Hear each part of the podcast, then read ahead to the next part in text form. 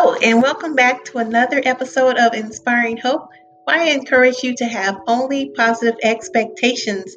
Today, you're going to be joining me with a very special guest.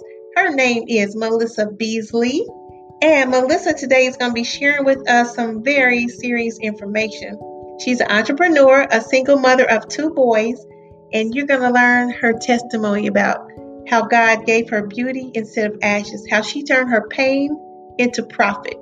She went from a controlling and abusive marriage to becoming the owner of Love Essentials Skincare. Her testimony is very powerful and exposes the cruelty of man and the grace of God. Now she is helping others get out of their situation and take their frowns and turn them upside down.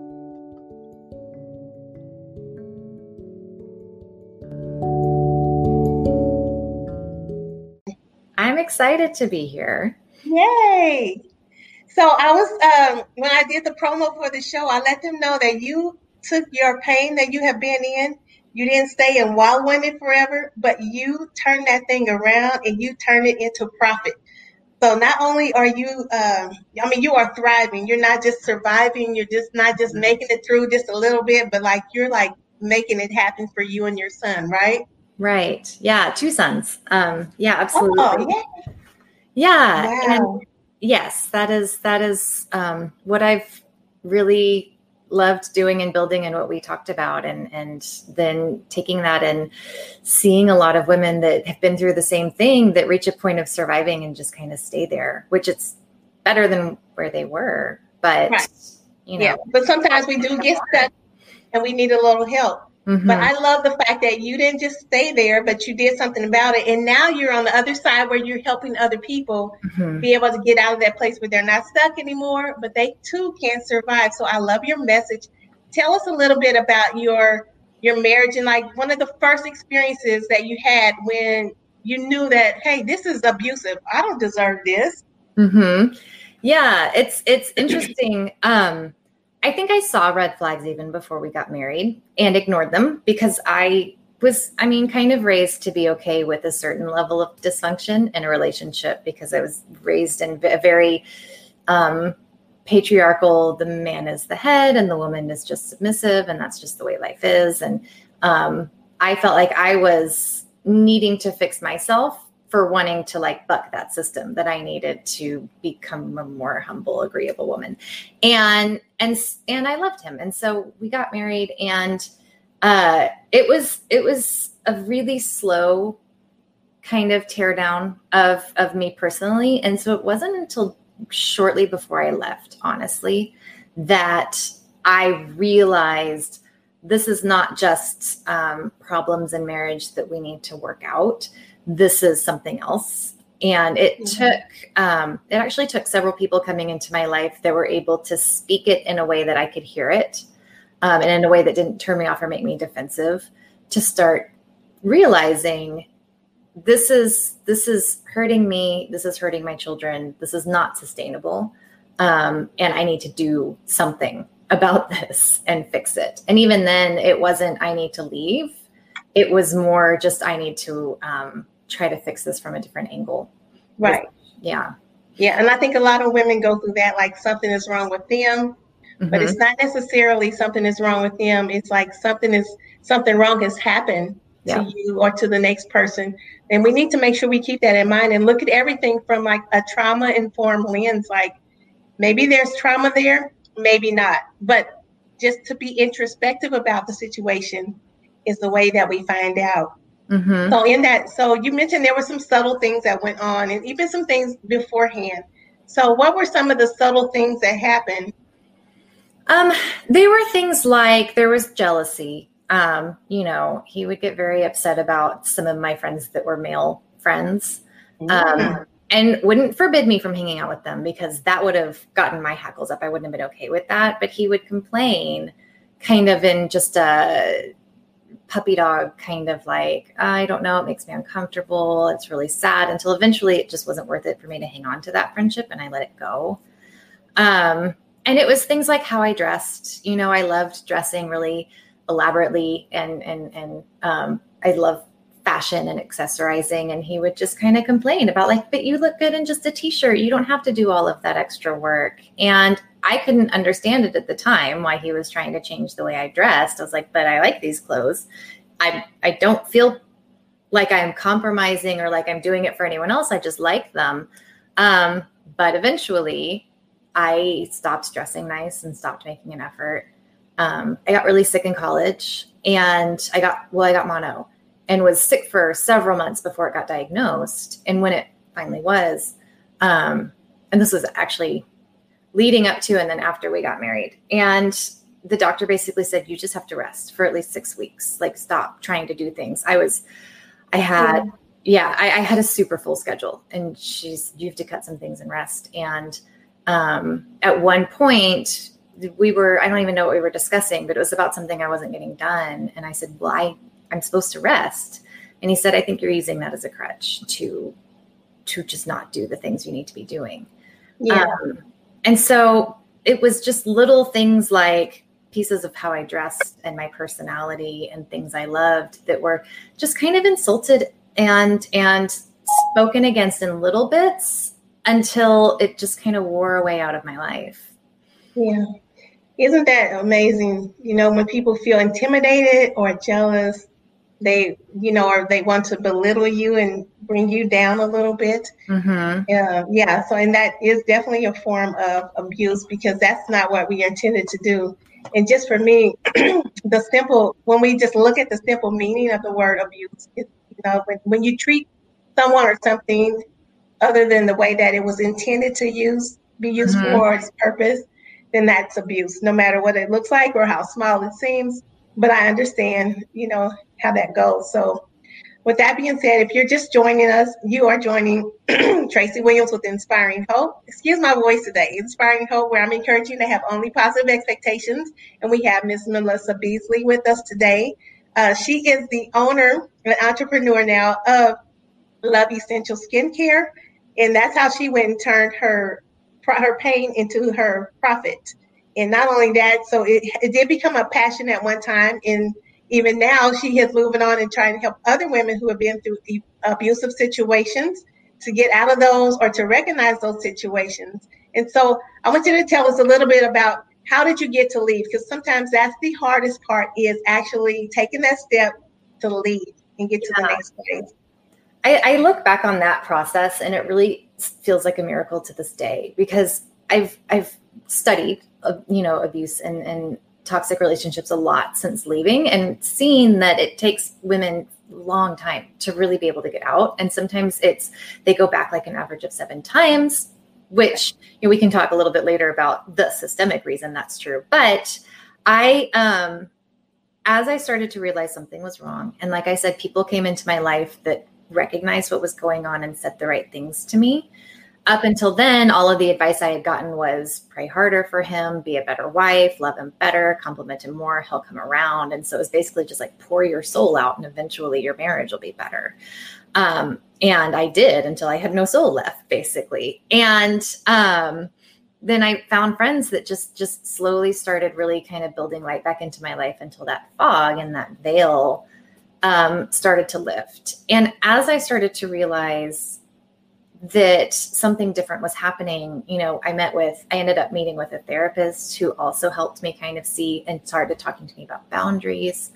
And I started to reclaim a little bit of my personal power, which made things worse.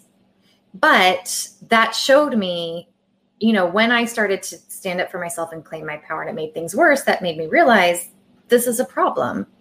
And then he was going into this training for his job that was going to take him 6 weeks. And my best friend was getting married at the time too. And we were living in Virginia, and I'm from Texas. And so we were like, well, I'll just take the boys and stay with my parents for 6 weeks in Texas while you do this, so we're not in the way. And that was a genuine plan. And then it was a little bit, yeah. And it was a little bit plan for us.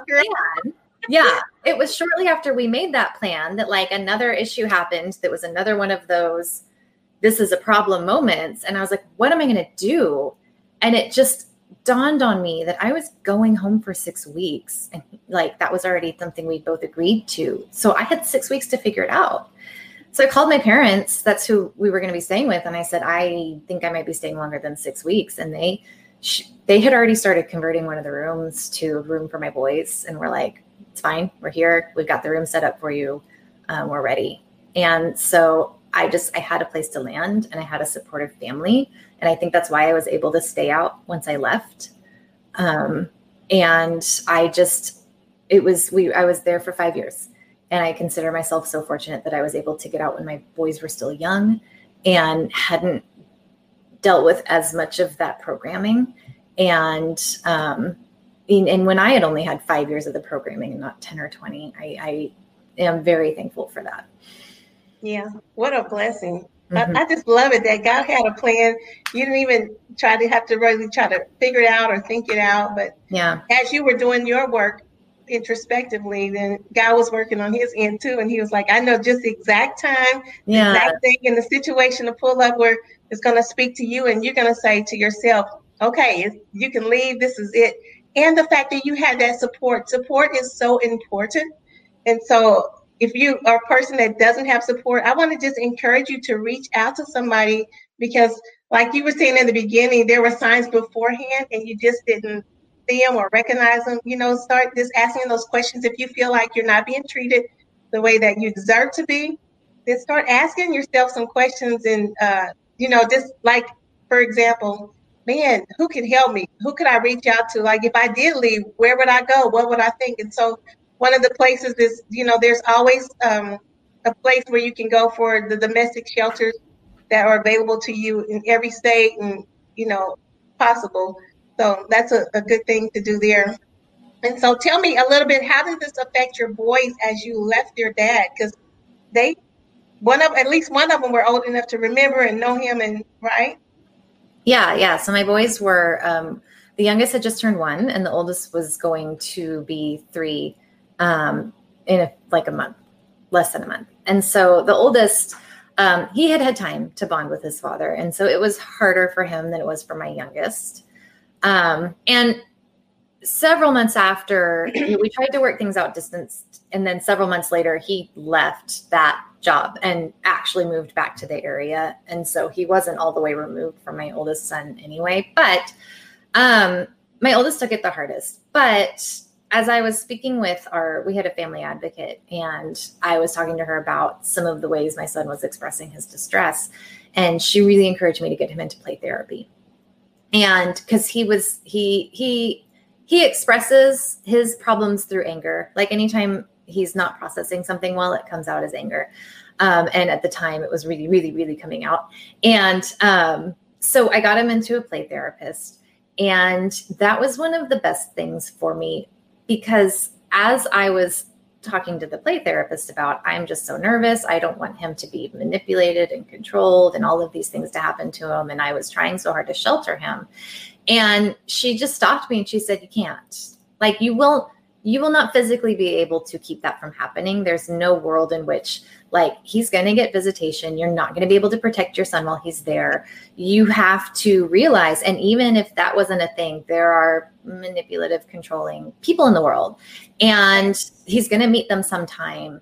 And she said, the best thing you can do is learn emotional intelligence and become an emotionally stable person yourself and heal your own trauma, and then teach your children how to think for themselves and how to think critically and how to stand up for themselves and how to process information.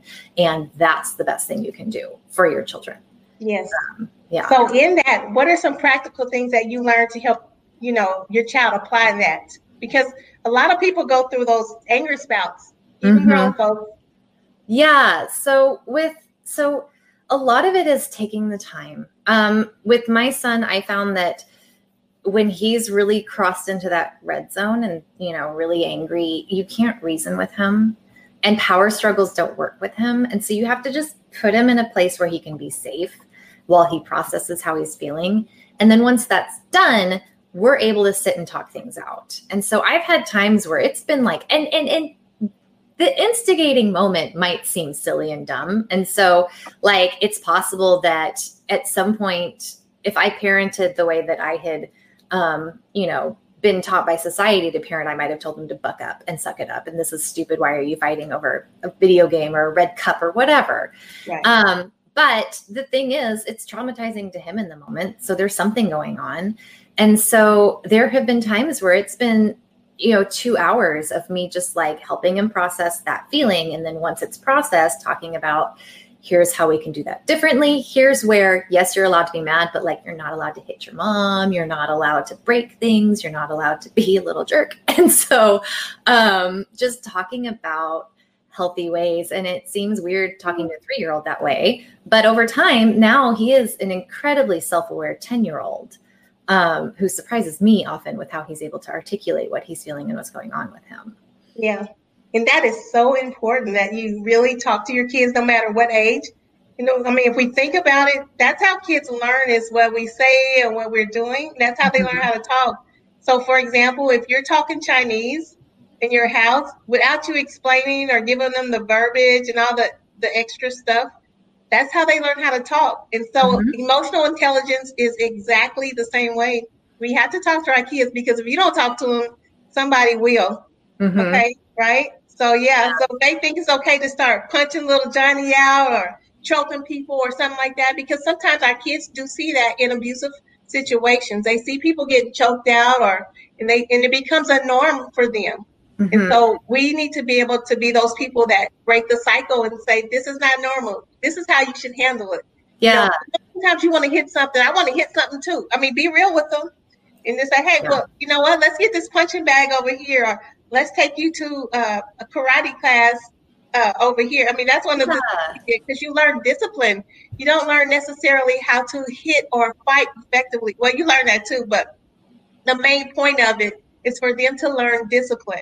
And that's what we want to be able to do as parents. When they leave our house, we want them to be able to control themselves and not have the police control them, not have school control them, not have everybody else telling them what to do.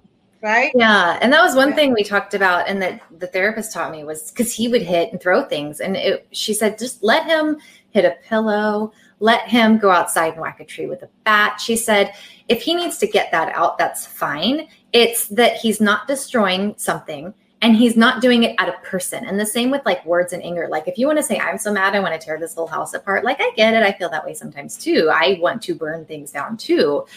But it's not, there's a difference between expressing your feelings and using your feelings as a weapon against another person. And so we work on that too. Yeah. I like you put that. So they can know the difference between the two, because it has to be taught as well. I love Wanda says true. We want to show them positive ways to express their emotions. Yes. And to release those feelings. And that's so true. It's so important to do that. And just keep remembering that you're never too young to learn anything, right? Never too early to learn how to read. I always believed in that. So my kids were always able to read at the age of 3, even though the librarians didn't believe me. They were like, do you want picture books? No, we want books with words and little, 3 and 4 letter words in them. Yeah. So they can start that process early. Because when we teach them early on, like you say, as they grow older, then they won't depart from those ways. But a lot of that things that you mentioned, kind of how you were raised sounded like, you had to please or you had to be perfect or do it just the right way. And I know a lot of times that comes from the church, different religions. Mm-hmm. So not just one in particular, but tell us about your upbringing and your experience in church. Yeah, so I grew up Deep South Protestant. And we were actually Southern Baptist. And I was a church girl. I memorized all the Bible verses. I followed all the rules. I was the Sunday school star. I was smart. And this is actually one of the things that I really talk with people about is having your worldview and your inner self just like kind of crumble, because like I was in it and I was like the church girl and I had all the answers to all the Bible school questions. And then I got married and used the techniques I was taught about being a good wife and what's true and what's not about sex and about love. And it ended up being a betrayal on me. And then the church wasn't able to help me. And it was this moment of I've given my soul to this and it put me through hell. And so, yeah. And I listened to sermons and read marriage books about being the good helper and being the good wife and praying for your husband. And interestingly, my faith in God and the Holy Spirit never was shaken. In fact, I loved when you talked earlier about the timing of me leaving, because there were a lot of times when I would pray and be like, what do I do? And it was just wait and trust me, wait and trust me. It's going to be okay. I got you. Wait and trust me. And then right before I left, as I was praying that, it was this just like, get out, go, it's time. And I knew, yeah. And come to find out years later, my family who took me in and supported me, they were dealing with some of their own things, would not have emotionally been able to handle my divorce process had I left sooner. They had things they were having to deal with, and they didn't have the bandwidth for that. And so it was just like I was sheltered and cared for as much as possible by God in my marriage until there was a space that could take me. And I believe that with all my heart. And so anyway, so the church, bless them. Look, I love it. Let's get into it, girl. I mean, for real, let's just do this, okay? Yeah. Because I've kind of been itching to do this. So church, folks, mm-hmm. Church. You know what? It is hard because I've had other people tell me it's, you know, a lot of times there are things that we don't want to deal with in the church. You know, we don't always like talking about divorce or people being unfaithful. You know, anything that seems sticky or that's going to cause too much drama, you know, is something that we may not want to talk about, but it's something that needs to be heard because there are a lot of pastors' wives and bishops' wives that are being abused, you know, but you would never know that, yeah. You know, because we come back to church and we put on our hallelujah, I'm blessed, thank you, Jesus, glory to God, and, you know, and then mm-hmm. we get stuff. Yeah, or there's a lot of women being abused. Yeah. So many. So here's my thing, and here's my soapbox, and here's like one of the pillars of what I teach.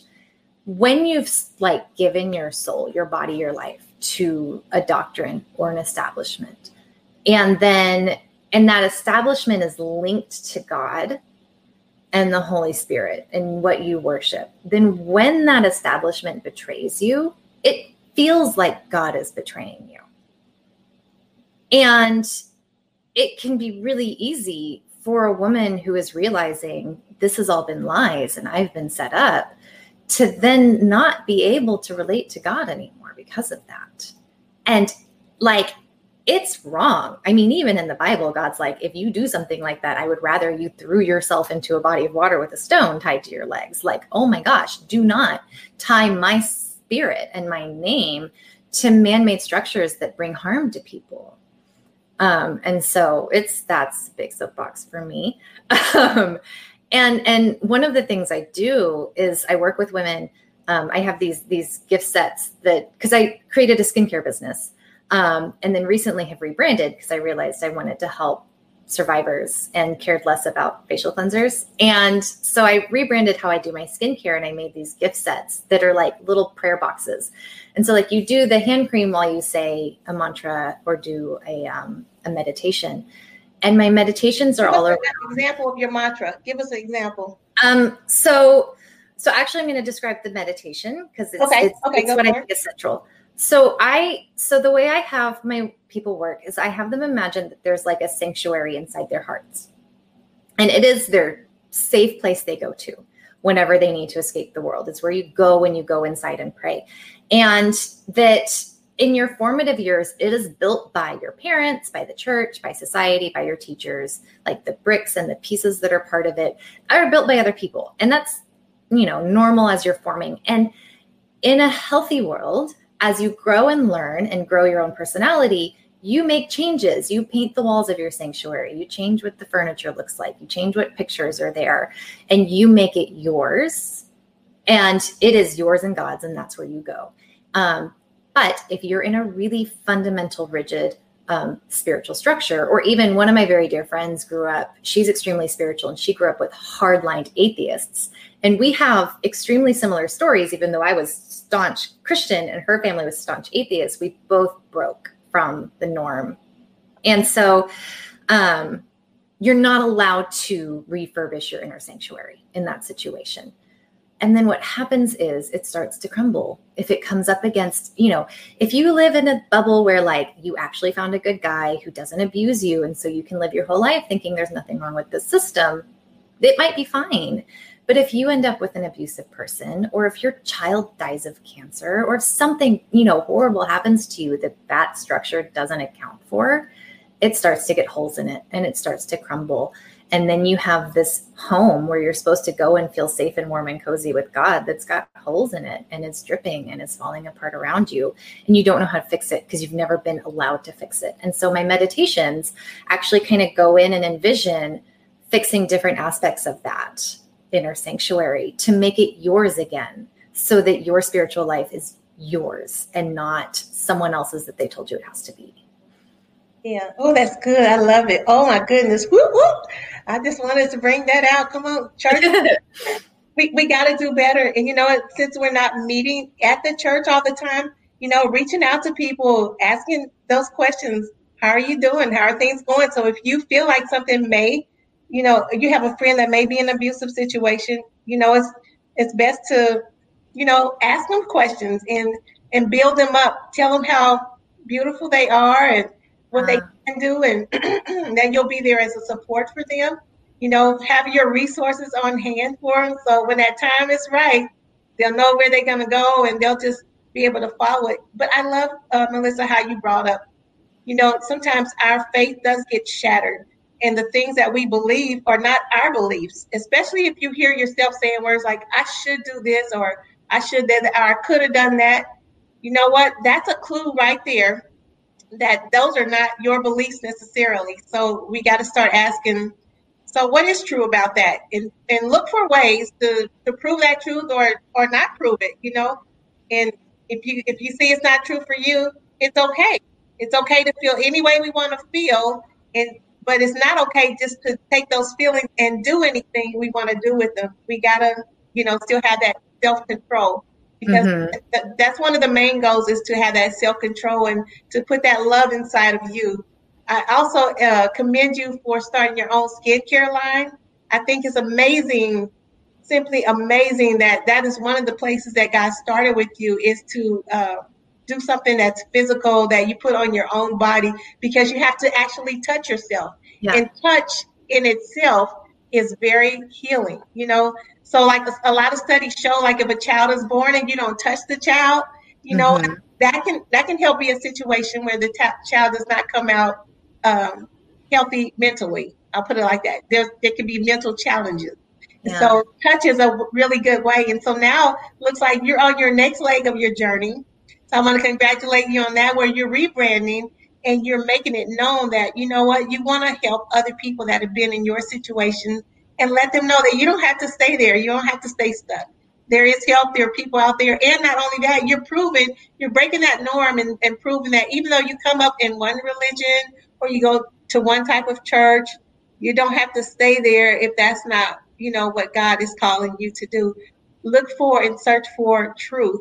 Mm-hmm. So if you guys join us today, again, I'm Tracy Williams with Inspiring Hope.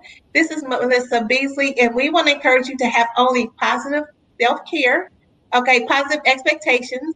And Melissa has something that she offers you guys on her website. And if you guys haven't seen it in the box, it's Love Essentials Skincare.com. So I want to tell us a little bit about what you have for them there. Yeah, so I created a while ago this self-care bundle. And the reason for it is because I did not know what self-care was when I first left. And I ended up with a business coach to grow my skincare business. And we would be talking about what I was getting done. And every single time I talked to her, she would say, you need to take better care of yourself. You're being too hard on yourself. You need to take better care of yourself. And like, she might as well have given me a violin and told me to play Mozart. I didn't know how to do that thing. And so another one of my mentors who did emotional freedom techniques, which is a way to help you heal from trauma, I got on with him and I was like, Susan keeps telling me to take care of myself. And I thought I did it, but then she said it again. So I guess I don't know how to do that. I was just like, I'm failing at something else. And so we tapped, which is what you do for the emotional freedom techniques, and kind of dug into what was going on. And it came out that A, I didn't know what I was doing, and B, it didn't feel safe for me to take care of myself. because in abuse, you are not allowed to value yourself. And so, as I started learning self-care, I learned that it was a skill. And one of the great things about this mentor that helped me is he's great at systems and like creating structure for things. And what I was able to do was figure out that self-care is not just, I'm going to take a bubble bath and eat chocolate when I'm overwhelmed in order to empty my stress bucket.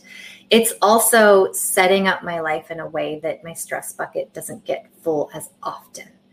And we learned habits and how creating gradual habits in your life can start to, you know, if you're in this place where you have no wiggle room, like you're just tired and everything is on you and you don't have the bandwidth, then if you can fix one habit, create one little ounce of self-care in your life, it creates a little more wiggle room.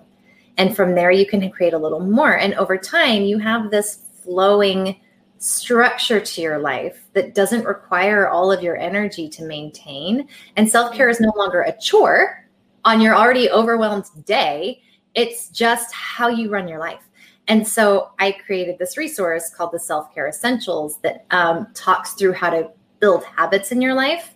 And it has a worksheet that steps you through practically, like pick a habit and how to anchor it in your life and how to start carrying it out so that it's not just like, cool, what muscle do I flex to do self-care? It's steps to actually accomplish it. And so that's a free resource that's on my website. Yeah, girl, that is awesome. I love it. And the other day we were talking, and this helped me out. I just want you to know when you said buying paper plates is a form of... Look, I love that because I buy paper plates all the time because I don't feel like washing dishes and then doing everything else that needs to be done.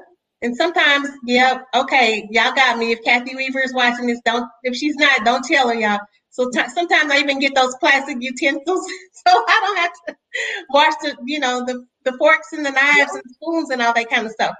But I'm just saying, so again, thank you so much for joining us. You guys, thank you for joining me again. I love you all. I appreciate your support. Do not forget the last Friday of this month, the 28th, 7 o'clock. It's on, y'all. We have our own mic night, poetry, spoken word. It's only $5. If you want to come and watch, if you want to participate, it's only $5. We will have prizes, so y'all need to come out and support. We're doing this with Horses and Heroes Inc. If you guys haven't heard of them, what they do is they provide equine-assisted therapy. And so this is going to be great. So if you can, come on out. I'm going to put the link on the bottom as soon as the show is over. So you guys can just click on there, click on the form, fill it out. It's about 3 lines and that's it. Pay your $5. It'll tell you all the stuff there that you need to do.